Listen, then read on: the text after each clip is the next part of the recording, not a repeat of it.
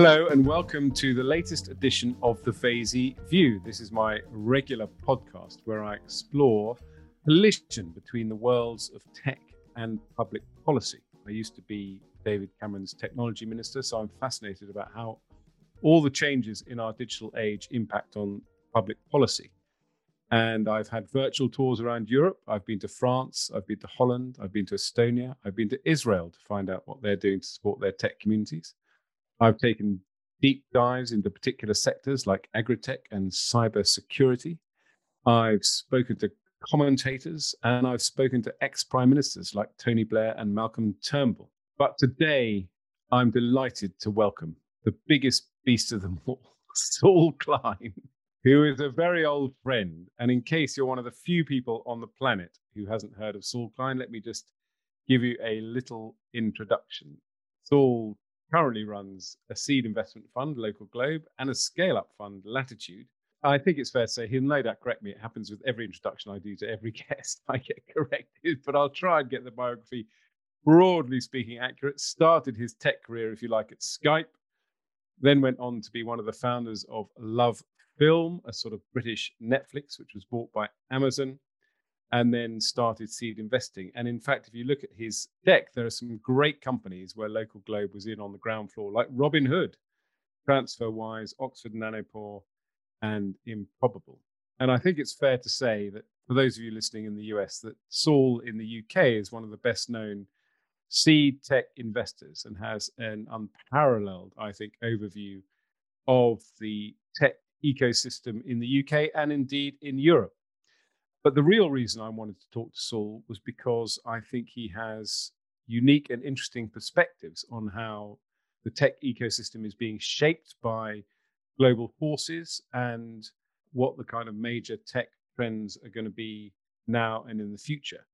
And I also want to concentrate in this podcast on his focus on place, because it's interesting in an age when we work from home and in a global ecosystem, that Saul still thinks it's vitally important that we focus on the local ecosystem that supports the tech community. So, welcome, Saul. Thank you.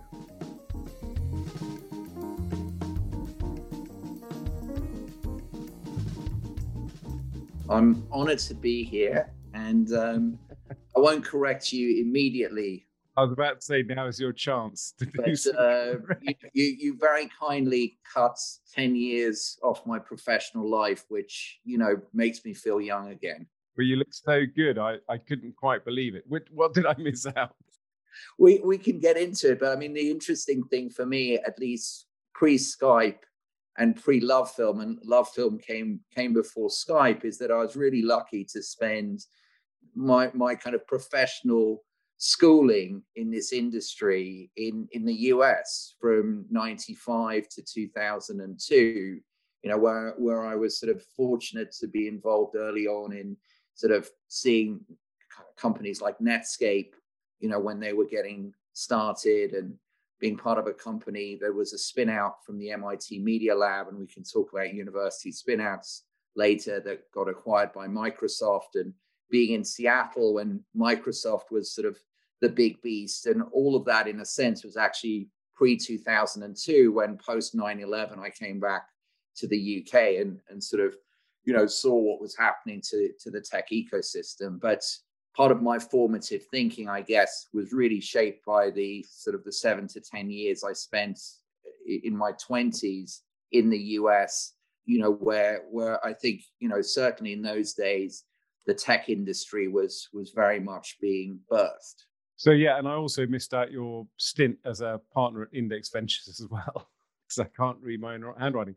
But you've actually, uh, I wasn't going to open talking about this, but you've actually kind of given me an opening to talk about, which is to a certain extent, from a UK policymaker's view, there is this constant kind of looking over our shoulder at the US. We have this uh, symbiotic relationship with the US tech ecosystem. And indeed, one of our colleagues, as it were, I use that in the loosest sense of the word, Alex Chesterman, who I hope I'll interview in the future, currently uh, creating a unicorn in 18 months out of Cazoo, says quite openly that his uh, way of success is to copy the US and see what's worked over there and then just bring it over to the UK. And we'll also talk about your idea about place in a minute, which you but you call it explicitly the new Palo Alto. So tell me a bit about what you learned in the US that you think has transferred over here, because it does feel that the UK is following a US path, but sort of 10 years behind. Well, I mean, I think that would probably be generous to say 10 years behind. Yeah, I, I, was being generous. You know, that's very kind of you and, and very global Britain of you. But um, I mean, I, I'd say this industry, and by this industry, I really mean venture capital and sort of the way that venture capital has been able to create well finance support and help to create you know companies that are are impactful at a global scale. You know, this has been going on in the US since the the 1950s and in a sense it only really kicked off in the UK 20 years ago. So i mean arguably you know we are many decades behind the US and you know to some degree a decade or two behind Israel, which also has an incredibly, as you know, uh, mature and successful ecosystem. In fact, Saul Singer wrote a, a, fantastic book, which your listeners might be interested in, called Startup Nation. It's quite old now, about 10 years old, but it's it's a brilliant description of how, at a national level, uh, you know, a country can be innovative. But you know, I guess the things that I learned both in Boston in, in the early 90s and then in, in Palo Alto at the same time and in Seattle was this sort of sense of, of risk, this attitude towards risk, the sense that technology was a, a transformative force within society and that you know you really also needed an ecosystem. And by that i mean you know multiple stakeholders to make this work. So my sort of first experience of Palo Alto or, or Silicon Valley was flying to uh, to San Jose when I was actually working at the Telegraph in, in 1993, when our prime minister was an op-ed columnist. You know, Max Hastings was the editor, and Conrad Black was the owner. And I went with a colleague out to uh, San Jose to meet a company called Mosaic Communications. Uh, they were doing a pre IPO uh, round. And, you know, I went on behalf of, of the Telegraph Group to go and see, you know, is this a company that we might want to invest in? And I, I walked into this office on, on University Avenue in Palo Alto, which is the high street, basically, in Palo Alto. And you know walked into this office where there were 20 30 people who completely ignored you when you walked in. Everyone was sort of you know tapping away at their keyboards. And we met this guy uh, called jim clark who'd been the founder of silicon graphics which was a billion dollar uh, business. And he had sort of effectively started this company which that day changed its name to netscape.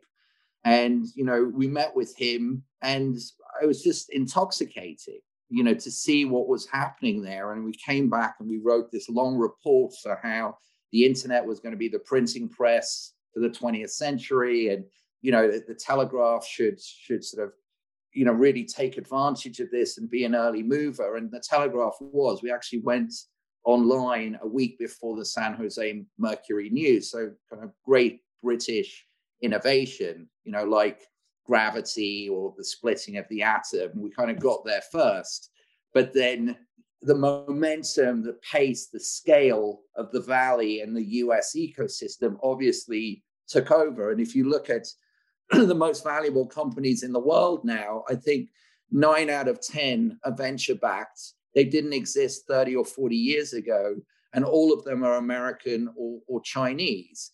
So, you know, I, I, I sort of learned a, a lot just by by being in that ecosystem, seeing how some of these things happen very early on, and understanding, you know, that there were multiple stakeholders that made this happen. Great founders like mark Andreessen uh, at Netscape, great teams. You know, the the teams around uh, Netscape, around Amazon, around Yahoo in those days, the financial backers, the venture capitalists, the boutique investment banks, many of which don't exist anymore, you know, been rolled up like H and Q into J.P. Morgan. you know, these were very formative days, and I, I learned an enormous amount. And when I came back to the to the UK in 2002, you know, while the UK had had its its moments, you know, last minutes had gone public. I mean, that was it.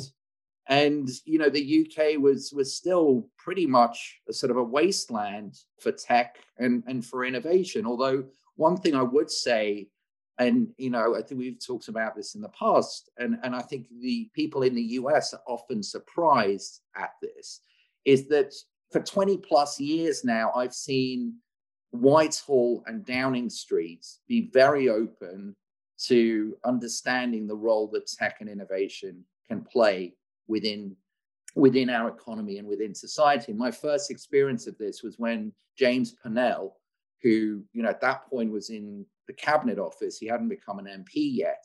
Uh, we'd we'd known each other, I think, at, at, university, and he was working, you know, for Tony Blair in the cabinet office. And this was in the late '90s. He said, you know, will you come in and just talk to me about what you've seen has is going on in the US? And I think this openness and this curiosity, for me, I've seen persist through Blair, uh, Gordon Brown, who you know helped to create what became the Open Data Institute, you know, with Tim Berners-Lee and Nigel Shadbolt, the coalition government, you know, obviously which which you were part of.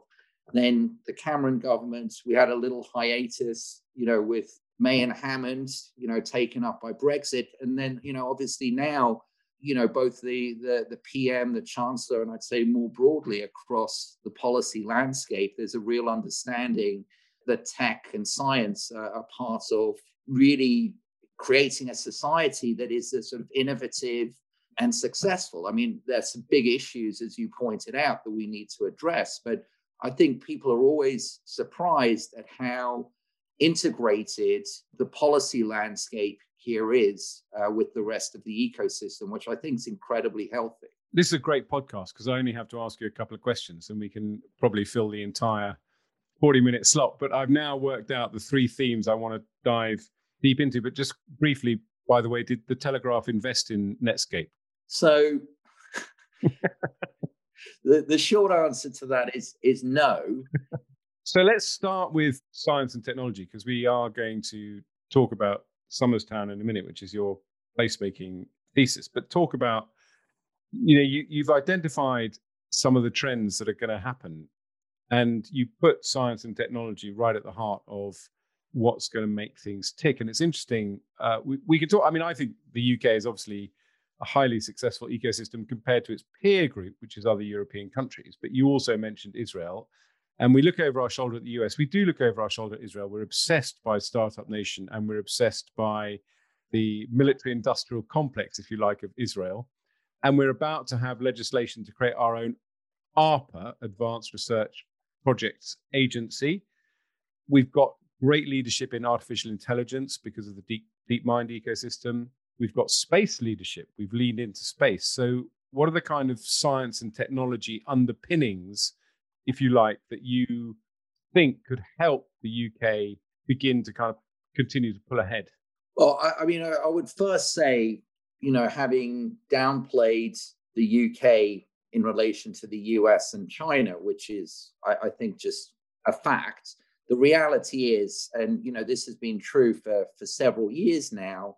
You know, the UK and the UK's ecosystem, from a tech perspective, is double well, it's it's France, Germany, and Sweden combined in terms of the amount of venture capital uh, in the UK, in terms of the number of billion dollar companies, aka unicorns in the UK, and it's more than double Israel. And I think a lot of people are surprised to know that after the Bay Area and Beijing, London and the broader UK ecosystem is the sort of the third uh, most important ecosystem in the world. And, you know, importantly, you know, we have this incredible pipeline, uh, which one of my colleagues calls future corns, companies valued at 200 million to 800 million, again, relative to, to the rest of, of our geography. So, I mean, I know as Brits, we hate to have good news and we hate to be really good at anything. But actually, you know, one of the most shocking things to me when I came back from living in Israel uh, where, where I was from 2010 to 2012 to the UK was that how strong the UK tech economy actually is. And, you know, arguably we, we can do a much, much better job of articulating that because the facts that underpin the narrative are incredibly strong.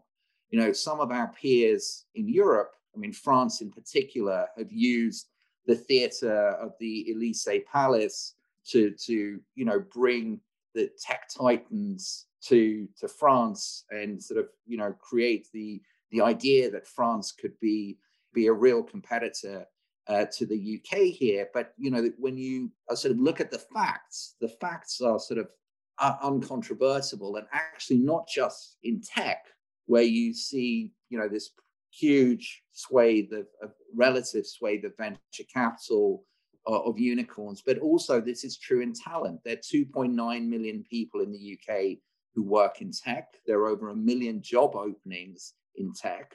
And then when you look at the science base, on a relative basis, again, in terms of the, the, the level of which our research base is cited globally, you know, the UK is actually ahead of the US and China.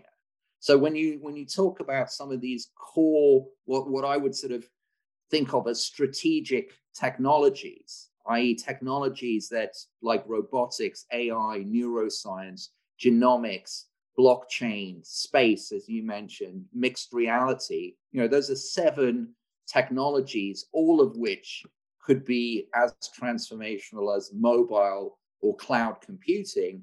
You know, the UK or or sort of you know our our area, given its sort of academic strength, its research background, is incredibly strong relative both to the US and China. And you could argue that in a a world of sort of US and China trade wars actually being a, a, a third place you know and, and again i mean this is for there being many downsides of no longer being in the european union you know one of the upsides obviously is being able to create our own you know science and, and, and trade policies you know if you are a us company in one of those seven strategic areas it's pretty unlikely you're going to be able to get major contracts in China.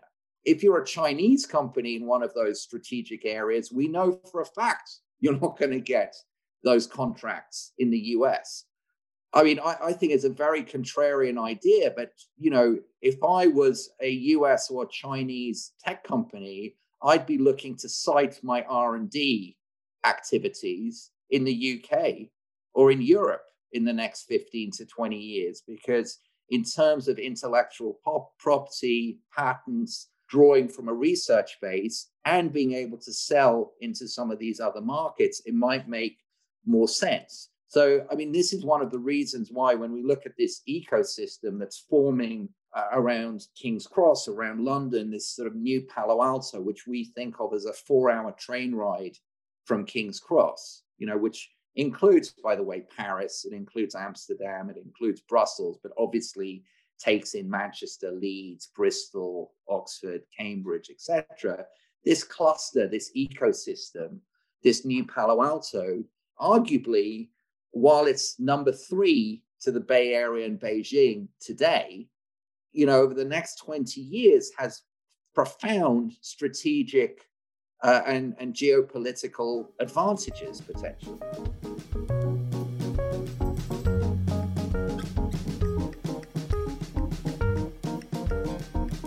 So that's a nice segue to placemaking and what you call the new Palo Alto, which is an example to a certain extent of us mimicking the US. And it is always said, obviously, about Silicon Valley that it is a geographical wonder, this incredible cluster of universities, capital and startups and skills. George Osborne, when he was Chancellor, always used to talk about creating the new Silicon Valley in the UK. And essentially, that's what you're saying.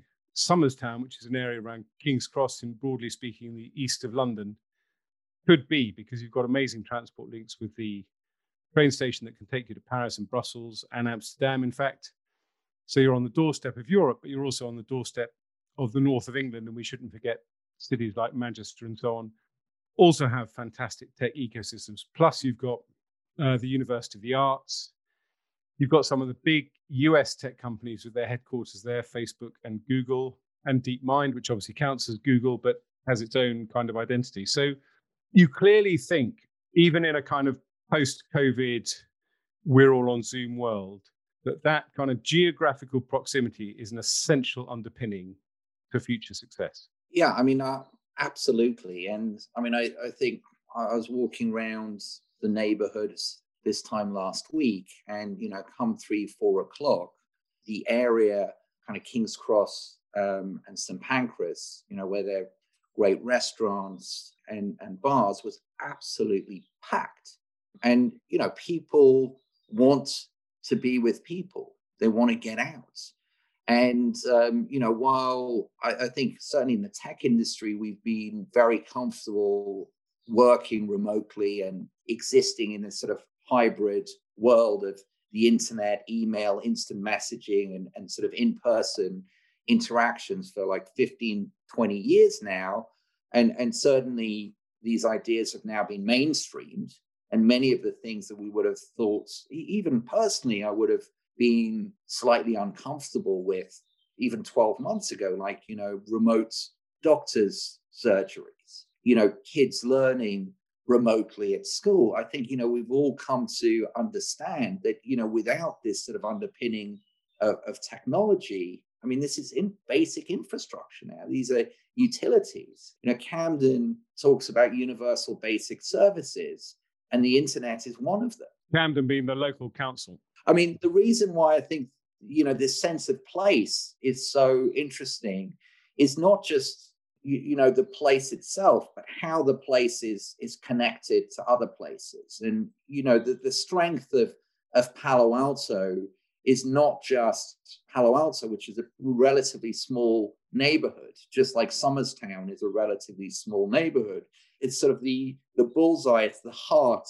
of a much broader ecosystem which you know in in the us silicon valley or more broadly now i would say the bay area but you know silicon valley has become a state of mind, not just a place. And, and I, I think, you know, what's interesting to me about when we talk about New Palo Alto, and, and you're right, it refers back to Palo Alto because, you know, for me, you know, Palo Alto is like Mecca and Medina for for tech, and it always yeah. will be. It's the home of Apple, the home of Google, the home of Facebook, the home of Cisco, the home of Intel. You know, I could go on you know, there's nothing I can see in the next 50 to 100 years that don't tell me that those will still be in some way, shape, or form important companies doing important work in critical areas, as will Stanford. I believe that the ecosystem that we're building, you know, can be inspired by the innovation, the attitude, but you know, we need a new mindset and a new framework because the role that technology is playing in society today is very different from the role it played 30, 50 years ago, where Palo Alto grew up. And arguably, the unintended consequences of technology, you know, when it comes to fake news, income inequality, we need to rethink the ethical framework for technology and science within society and when we talk about New Palo Alto, we're not just talking about a place, we're talking about an attitude and a state of mind. And I think that attitude and that state of mind, you know, will be able to confront some of these issues and challenges in a more inclusive and constructive way because of some of the cities and places within New Palo Alto, like London, like Paris, like Amsterdam, like Brussels. But as you said, like Manchester, like Leeds, like Sheffield, like Bristol, like Oxford, like Cambridge, like Brighton. San Francisco is seen to be failing, and I'm not saying it is failing, and I'm not saying it will fail, but partly because of government, partly because of high taxes, and partly because of failing infrastructure. And obviously, everyone knows about San Francisco having this significant homeless problem. And then when you talked about comparing New Palo Alto to New York, I was thinking about reverse colonialism, but maybe the old country, the UK, is potentially the new world in terms of reshaping tech's relationship with society. So I want to disappear down a rabbit hole I wasn't intending to go to and ask you to focus on the kind of ethical and social capital dimensions of your vision for new Palo Alto? Because up to now, we've been talking, to be frank, in the fairly straightforward terms, which is this is the new Silicon Valley because everything's here universities, capital, and companies, and they're all geographically near to each other. But what you're also saying is there's a chance to reset this relationship between, frankly, the kind of tech elites and the communities they live in. I mean, 100%. And there is absolutely the potential, and we do have the chance because of all of these raw materials. And by raw materials, I mean the capital, the, the talents, the, the companies, the science base, the research base, and the, and the policy environment. So the, all of these are kind of the raw materials and the ingredients that make for the possible. You know, we we landed up slap bang in the middle of New Palo Alto. You know, the GVA, the the output, the economic outputs of the city of London will be eclipsed in the next two years by the GVA of the uh, five the, the five to ten minute walk around King's Cross. Which is a, a great stat for, for those who don't know Lo- London. You know, Camden is seen as a tr- kind of traditionally kind of left leaning council, and it's a, it's still a fairly affluent area. But I love the idea that it's going to be, as it were, worth more than the city of London. Somers Town has been one of the poorest neighborhoods in London for a couple of hundred years. Why? Because it's stuck between these two train stations, Euston, King's Cross, St Pancras. When you look at who's actually lived in Somers Town, Dickens, Wollstonecraft lived in Somers Town, Godwin, Joe Cole lived in Somers Town. Um, but you know, some of the the great sort of thinkers, activists, writers. So there's this really deep cultural heritage. This area, as you say, it's an area of social housing. It's an area of social change. And that's on one side of the tracks. On the other side of the tracks, literally and metaphorically, but still in the Somers Town ward, is Google, Facebook, DeepMind, Havas, Universal Music, and, and the University of the Arts. You know, within our area as well is the Crick Institute, which is one of you know Europe's top research centers for genomics and synthetic biology. You've got the British Library, which contains not just the Magna Carta, but every single publication ever published in the UK. And within that, you've got the Turing Institute, which is the National Center for AI. You've got this just incredible cluster that is actually not just denser than Palo Alto. The difference between our Palo Alto and their Palo Alto is that if you walk down Ossulstone Street, you know, on, on one side of Ossulstone Street is a housing estate. 10 yards to the other side of that is, is the Crick, is the British Library. And, you know, the, the dividing line in our society, and you can say this is a good thing or you can say this is a bad thing, but it does mean you are actually confronted with inequality. And when we look at our mission as a business and our purpose for being in that neighborhood, it's, you know, we call it the Ossulstone Street Challenge. And how do you bridge those 10 yards? That's our 20 year challenge. And I'll tell you, I mean, some of the practical steps that we've we've we've taken. The first step we took is that you know, we allocated 2% of carry in all of our funds to a foundation. We've allocated 10% of profits in our management company to the foundation. That, that means that you know the foundation has a, a source of income, not just a source of windfalls from carry. And what we've done is, you know, we've basically said, you've got to start this journey by being a good neighbor.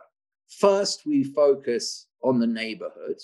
How can we make a difference in our neighborhoods? I think, you know, companies typically don't think of being neighbors, they think of being residents. In fact, most of the time, people are working in non residential environments, which means you just have no sense of, of the community or the neighborhood around you. Beyond that, you know, we look at how do we support and impact the ecosystem. And by the ecosystem, I mean the, the tech ecosystem in, in New Palo Alto. And, you know, we, we do that by investing through the foundation in initiatives and in programs that we believe, you know, can help change the balance in the future. And, and you know, that's from a diversity and an inclusion perspective. That's from a health and a well-being perspective. Do, do you marry the tech with the community in the sense that will kids at these secondary schools, for example, get a chance to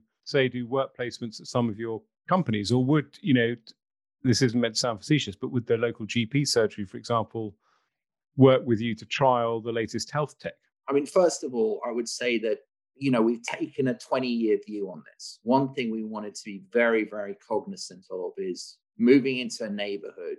You know, you're new and also you know you don't really know what contribution you can make to the neighborhood so you know our our rule of thumb was spend the first few years like literally just getting to know the schools the the social enterprises we've got a 20 year lease we can really sort of develop we can take our time now when covid hit you know it was absolutely clear that there was a crisis not just nationally but particularly in a neighborhood where the, the you know the outcomes in the neighborhood are, are terrible compared to sort of the rest of the UK. So you know if you're an adult male living in Somers Town, you'll live 10 years less than an adult male in Highgate, which is 15 minutes up the road. Seven out of 10 kids in Somers Town are using social services. So, what we did was firstly, we partnered with the local food bank and it was a very simple thing. We said, look, you know, we're not using our, office because people are working remotely. Let's take our, our weekly food budget for our office and let's just divert it to the food bank. How can we help them set up their ordering system? So actually, we worked with one of our portfolio companies, Rekki, that you know helps restaurants use technology to sort of you know, order from high quality suppliers. So we were able to work with Rekki in the food bank, and you know, we're still doing this now 54 weeks later every week. That's great. The second thing that we did around digital inclusion was, you know, work with Camden Learning, and we did did some needs assessments, and we saw that there were over 3,000 kids in Camden who had no access to remote learning because they had no devices. So, you know, again, we worked with our, our local primary school, Edith Neville, and secondary school, Regents High. And, you know, we made a contribution there. And then on the sort of the health and the well-being side, you know, we've been working not just with our local GP surgery, but you know, with others within this broader knowledge quarter, with London Business School, with UCLH, to actually develop a mass testing protocol for the neighborhood, which is not just about allowing the neighborhood access to sort of great new technologies when it comes to testing or diagnostics. And, you know, we're lucky to be investors, say, in Oxford Nanopore on the diagnostic side and a new company, Vatic, that does, you know, a 15 minute saliva based test for, for COVID. So we're able to bring new technologies in, but actually the sort of the more important piece of work that was done there in partnership with a brilliant professor at London Business School, Kamalini Ramdas, was thinking about how you sort of deliver a kind of a community testing and, and education protocol. Because one of the challenges in, in many uh, lower income neighborhoods is not necessarily giving people access to the technology, but making people feel comfortable about it. And so a lot of our work there has been around how do you communicate, how do you support, versus how do you just get people stuff. So th- this is great. So a vision is de- is developing in or becoming clear, which is, you know, it's good to get kind of takeouts from a podcast like this. So people listening to this who might be running an investment firm or indeed a tech company lesson one is be a good neighbor. Lesson two, and I don't want to put this too crudely, it's it's kind of a win-win, which is you can encourage your local community to be early adopters of technology, which helps them and actually does help you to a certain extent. And I'm not saying that in a cynical way. I think it's a, a good virtuous circle. I think that's terrific. I mean, I wondered, I was going to ask a sort of side question how receptive the local community has been. Sometimes they can be, people can be quite hostile if somebody just kind of lands in their neighbor and says, hey, we're here to help. Absolutely. And that's why we didn't land and say, hey, we're here to help. You know, we we came in, we've created an environment that's very open. We we know, you know, we, we're there for a long time. You know, and we know things don't happen overnight. So what we've really tried to be is, and I think that it is a key takeaway for me, is like being a good neighbor is taking the time to listen and to learn and lay down long-term roots. I mean, someone was talking to me a few weeks ago about a, a big pharmaceutical company in the Northeast in, in, in the US, you know, the world leader in, in sort of in health outcomes. And they did a piece of research that showed that actually, you know, the health outcomes in the neighborhood around their headquarters were terrible. And it was like somehow shocking news to people, you, you know, in the at the board level in the exec suites, you know, because sometimes companies are thinking so globally or so nationally, or even, you know, at a city level, you just forget like, what about the people who live round the corner from me. And I think, you know, one of the interesting things about the future of work is that more people will be working in neighborhoods and we may have less dedicated environments that are sort of not mixed sort of residential and, and commercial.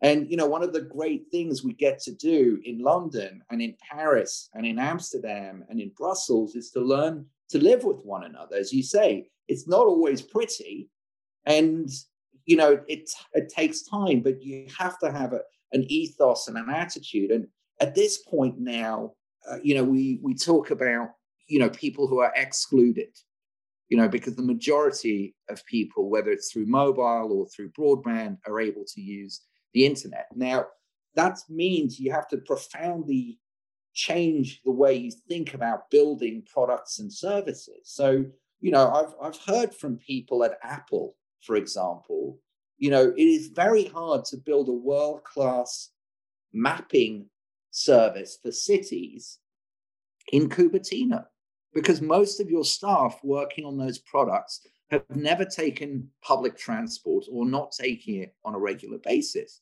So, again, you know, if you are designing for the mass market, if you're designing for consumers in all areas, in finance, in housing, in education, in health, in transport, in food, in energy. You know, you need to be in cities, in my. You sort of started answering my next question, which I was going to say to anyone listening to your passion who's inspired by it and thinking, how do I take my company into my neighborhood? One of the thoughts they might have is this sounds like a lot of work. There is a lot of work involved here, but it's one of the benefits of that work again, and it's not meant to sound cynical at all. It's meant, you know, there's an element, there's always got to be an element of self-interest. It makes your the people you work with better at their jobs because they kind of understand what normal people want and need. Hundred percent. I, I was very lucky to, you know, Microsoft acquired the startup I was part of in, in Boston.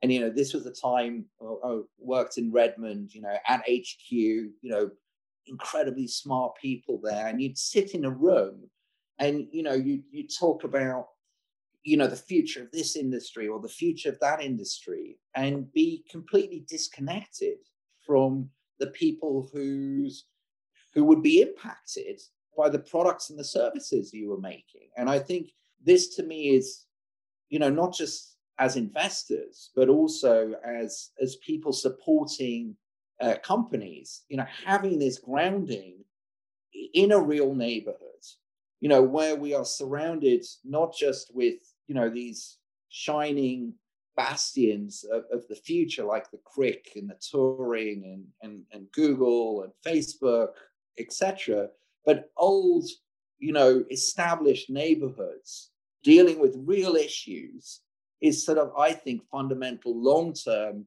not just to having a positive social impact, but value creation as well. And you know, one of the there's three contrarian things we've always said to our investors. You know, number one, the ecosystem we're in can produce world-class returns. And that's been an insane thing to say for the last 20 years because Europe and the UK have been thought of not as an emerging market, but a frontier market.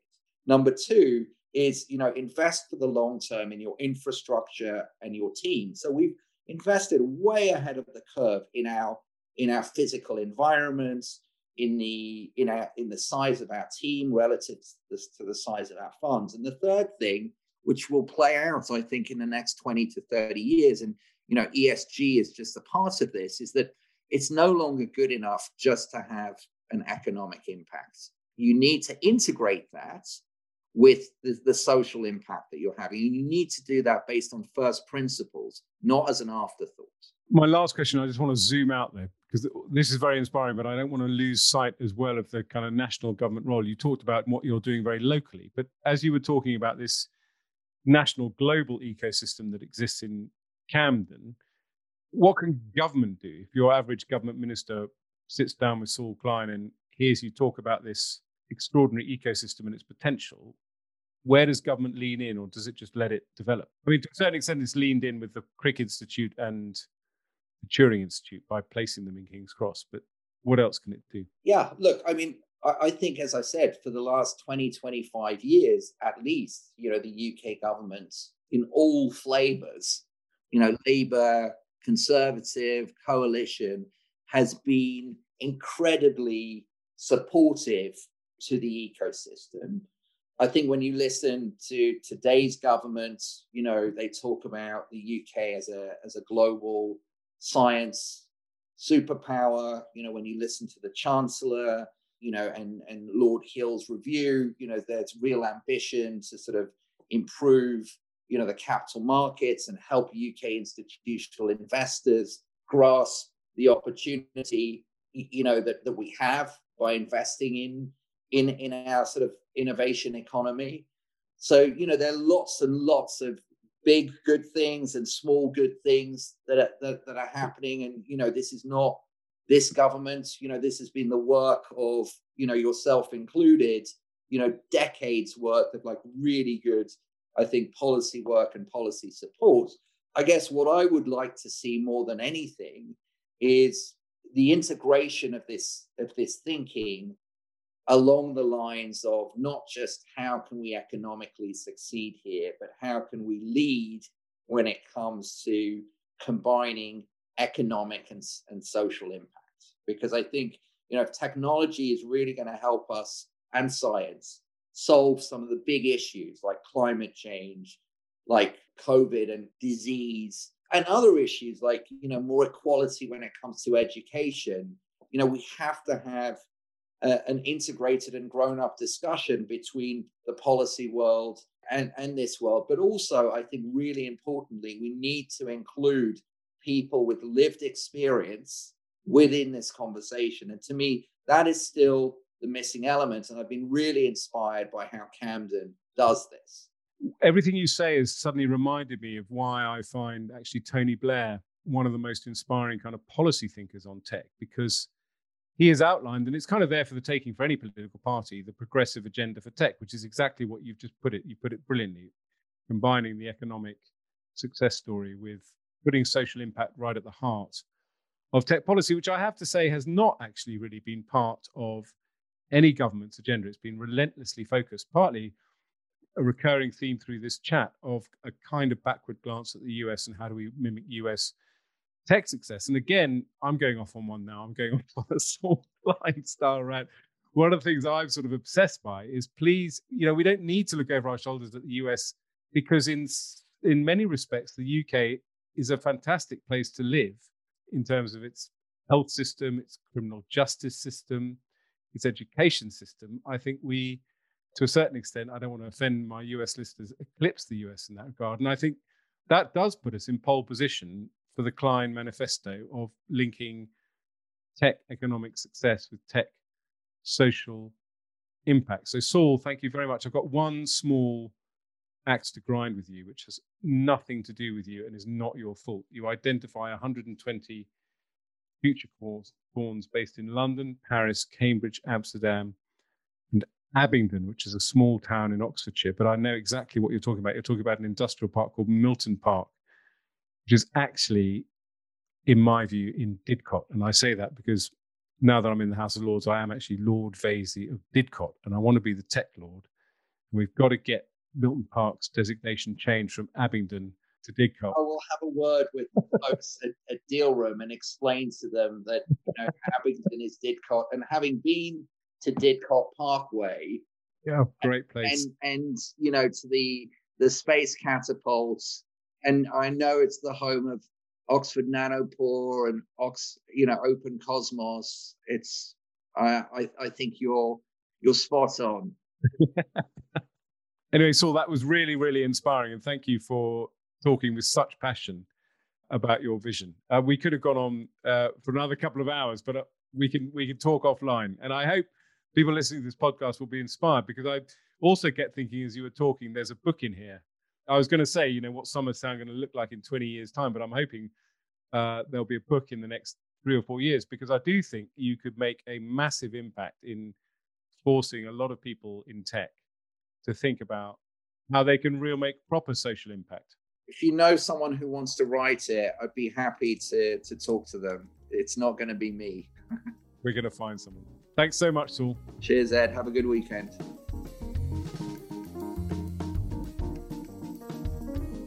Thanks for listening to this episode of The Vaizey View, a production of Kindred Media.